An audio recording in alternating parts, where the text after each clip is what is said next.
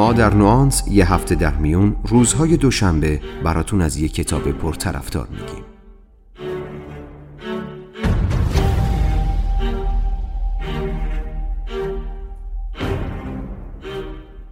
نوانس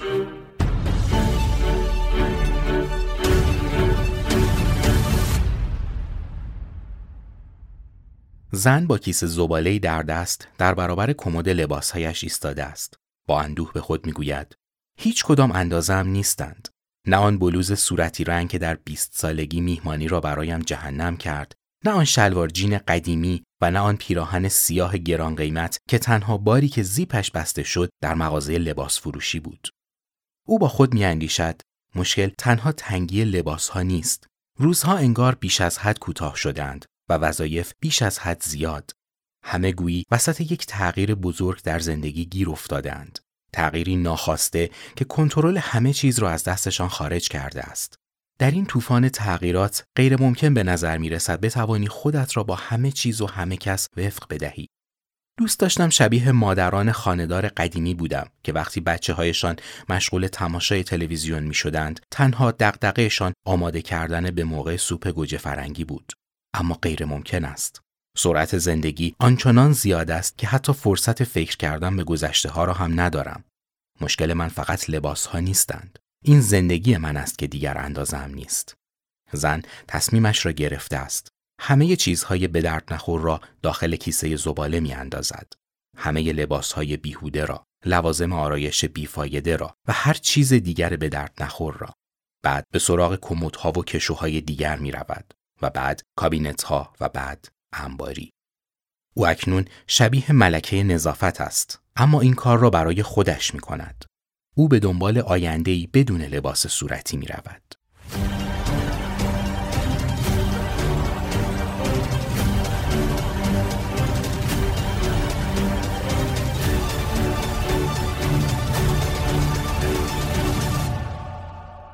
سلام من مهدی آزاد هستم و شما داریم به 48 مین اپیزود از پادکست نوانس گوش می‌کنید که در نیمه اول مرداد ماه منتشر شده.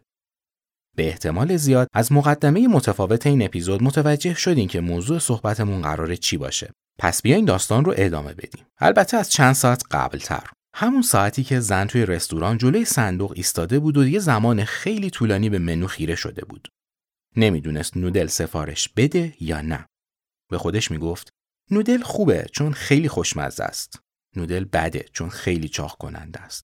نودل خوبه چون خیلی خوشمزه است. نودل بده چون خیلی گلوتن داره. نودل خوبه چون خیلی خوشمزه است. نودل بده چون خیلی کربوهیدرات داره. و زن احساس می‌کنه داره دیوونه میشه. کم کم صدای کسایی که پشت سرش تو صف منتظر ایستادن در میاد. با نگرانی به عقب برمیگرده. به چهره مرد پشت سرش نگاه می‌کنه. مردی که نیاز نداشته صبح یک ساعت رو صرف ریمل و سایه و کرم و کانسیلر کنه. مردی که هیچ وقت نیاز نداشته از کرم پودر و رژگونه و بوتاکس و اتوی مو و هایلایت استفاده کنه. مردی که هرگز مجبور نبوده ساعتها از وقتش رو برای خرید و ست کردن لباسهاش تلف کنه.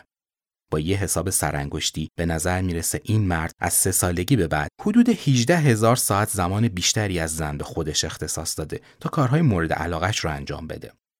زن آهی می‌کشه و به خودش میگه اما این تقصیر من نیست و واقعا هم تقصیر اون نیست.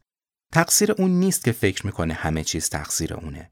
تقصیر اون نیست اگه بلد نیست با ابزارهای برقی یا دیجیتالی کار کنه. تقصیر اون نیست اگه هیکل شبیه مدل روی جلد مجلات مد نیست. حتی تقصیر اون هم نیست اگه مرد قرقوروی پشت سرش هیچ درکی از مشکلاتش نداره. تقصیر اون زن نیست که حالا حتی احساس عذاب وجدانش هم حالتهای متنوعی به خودش گرفته. عذاب وجدان کالری، عذاب وجدان کربوهیدرات، عذاب وجدان چربی، عذاب وجدان مواد غذایی غیر ارگانیک، عذاب وجدان مشکلات محیط زیستی تولید مواد غذایی، عذاب وجدان کیسه های پلاستیک، عذاب وجدان دی اکسید کربن و کلی چیزهای دیگه. برای چی؟ برای خوردن یه مافین یا یه نودل. همه اینها می‌تونه سوژه یه داستان فمینیستی تکراری باشه. می‌تونه هم نباشه به شرطی که یه نویسنده باهوش، خوش‌ذوق و با روحیه طنز پشت این داستان باشه. این نویسنده می‌تونه کتی گایز وایت باشه. کارتونیست و نویسنده آمریکایی که کمیک استریپ های معروف کتی رو خلق کرد و سال 1987 برای برنامه تلویزیونی کتی برنده جایزه امی شد. کتی معتقده علیرغم گذشت سالها از شروع جنبش هایی که روی حقوق زنان تمرکز داشتن هنوز با شرایط مطلوب فاصله بسیار زیادی داریم. جنبش های فمینیستی تو موارد بسیاری به خطا رفتن. زنان در اجتماعات مختلف علیرغم اینکه بار مسئولیت های بسیاری به دوششون افتاده و تلاش بسیاری می‌کنن هنوز هم هدف حملات رسانه‌ای قرار دارن.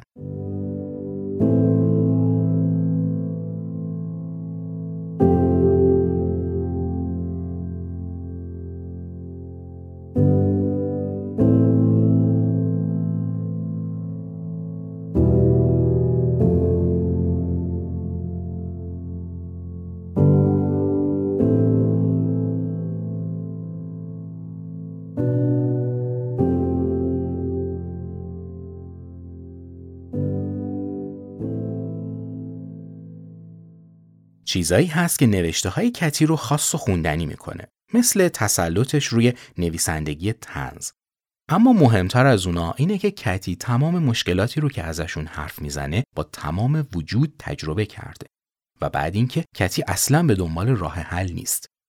نوشته های اون از جنس کتاب های موفقیت و توسعه فردی نیست که بگه اگه فلان چیز رو می‌خواین بهمان کار رو انجام بدین یا اگه این کار رو دوست ندارین اون کار رو امتحان کنید. نه. کتی تو دلنوشته های کتابش سعی داره گوشه ای از مشکلات روزمره و معمول زنان رو جلوی چشم بیاره. مشکلاتی که نه تنها برای مردان قابل دیدن نیست که شاید حتی برای خود زنها هم نمود مشخصی نداره. به چندتایی از این مصائب اشاره کردیم اما بیایید یکم دقیق تر ببینیم دنیای زنها از دید کتی گایز وایت چطوریه. کتی میگه من یازده سال یه دامن تو صندوق عقب ماشین داشتم. فقط برای اینکه یه روزی بلوز مناسب و ست با اون رو پیدا کنم. فروشنده 11 سال قبل به هم گفت این دامن با هر لباسی جور میشه. به نظر می‌رسه اون همه جور لباس هنوز اختراع نشده یا شاید من نتونستم پیداش کنم. همشون یا یه کمی بلندن یا یکم گشاد یا یکم تنگ یا زیادی برش خوردن یا خیلی رسمیان یا کلی زرق و برق دارن. هرچی هست دامن من با هیچ کدوم جور نیست.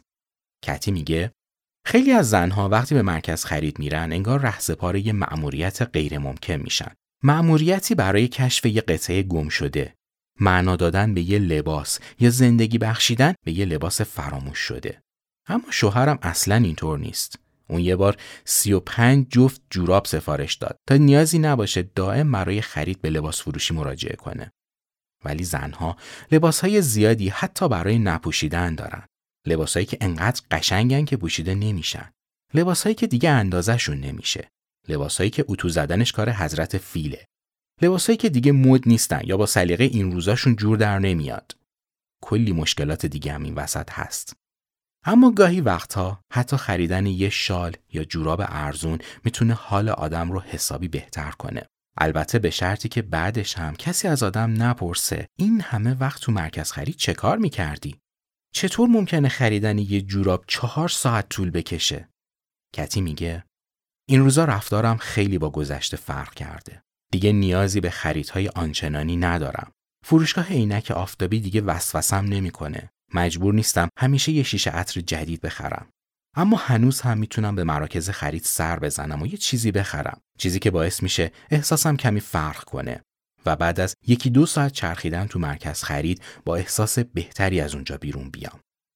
کتی تعریف می‌کنه یه روز ساعت ده صبح رفتم تو آشپزخونه.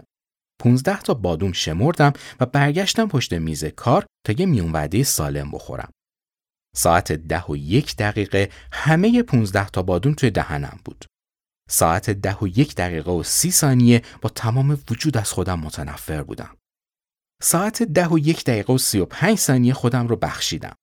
ساعت ده و یک دقیقه و چهل و پنج ثانیه داشتم با خودم فکر می‌کردم واقعا پونزده تا بادون خوردم یا کمتر بود. ساعت ده و سه دقیقه بازم از خودم متنفر بودم. ساعت ده و سه دقیقه و پونزده ثانیه داشتم اطلاعات غذایی روی بستر رو مجددا میخوندم. ساعت ده و سه دقیقه و چهل و پنج ثانیه مشغول شمارش و اندازهگیری تعداد بادوم ها بر اساس وزن روی بسته بودم. ساعت ده و پنج دقیقه به خودم گفتم ولش کن. پشت میز کارم میشینم و به ظرف خالی خوراکی ها نگاه می‌کنم. تعداد قدم های روزم رو تا اون لحظه روی مچبند فیتبیت چک می‌کنم. 37 قدم راه رفتم. حدوداً 1100 کالری مصرف کردم و حدوداً 7 کالری هم سوزوندم. به خودم میگم حداقل دونات نخوردم.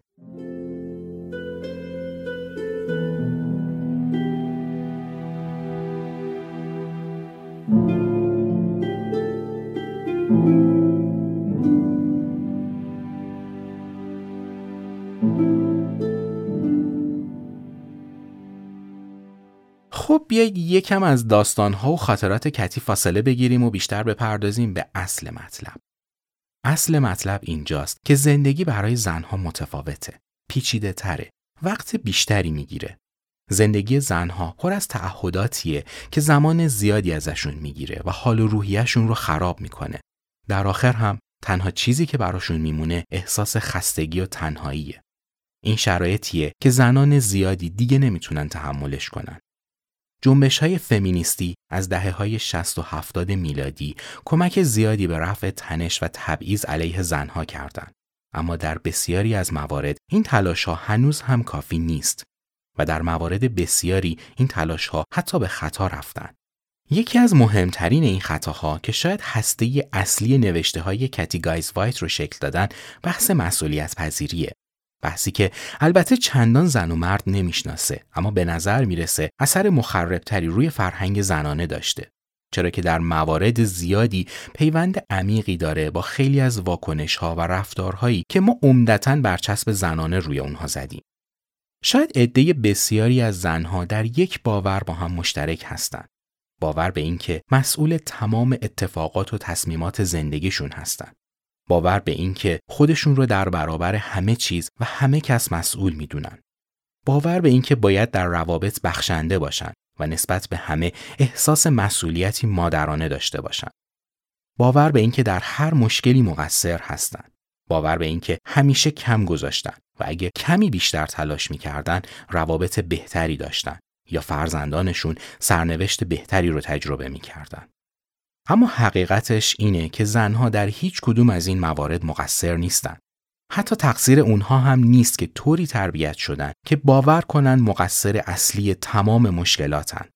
این اون چیزیه که کتی گایز وایت سعی داره بگه. جنبش های فمینیستی بیشتر تلاش خودشون رو روی موضوعاتی مثل درآمد نابرابر، رفتارها و رسوم ناعادلانه، مزاحمتها، سیاست و چیزهای از این دست متمرکز می‌کنن. ولی کمتر کسی به شکل واقعی و ملموس از احساسی که یه زن بعد از خوردن یه بسته بیسکویت شکلاتی تجربه می‌کنه حرف می‌زنه. مقالات زیادی در نقد تصویر کلیشه‌ای از زن خوشندام منتشر میشه. اما در نهایت کمتر کسی درباره احساس یه دختر نوجوان وقتی سایزش در حد استاندارد نیست یا لباس مناسبش رو هیچ کجا نمی‌تونه پیدا کنه صحبتی می‌کنه. الگوهای موفقیت و زن موفق به چنان کلیشه هایی وصل شدن که در اغلب موارد نه تنها هیچ دری رو به روی هیچ زنی باز نمی‌کنن که ممکنه تمام عزت نفس و اعتماد به نفس اونها رو هم از بین ببرن. اگه شک دارین فقط کافیه عبارت Successful Women رو گوگل کنید و روی گزینه Image کلیک کنید تا به خوبی با کلیشه زن موفق آشنا بشین.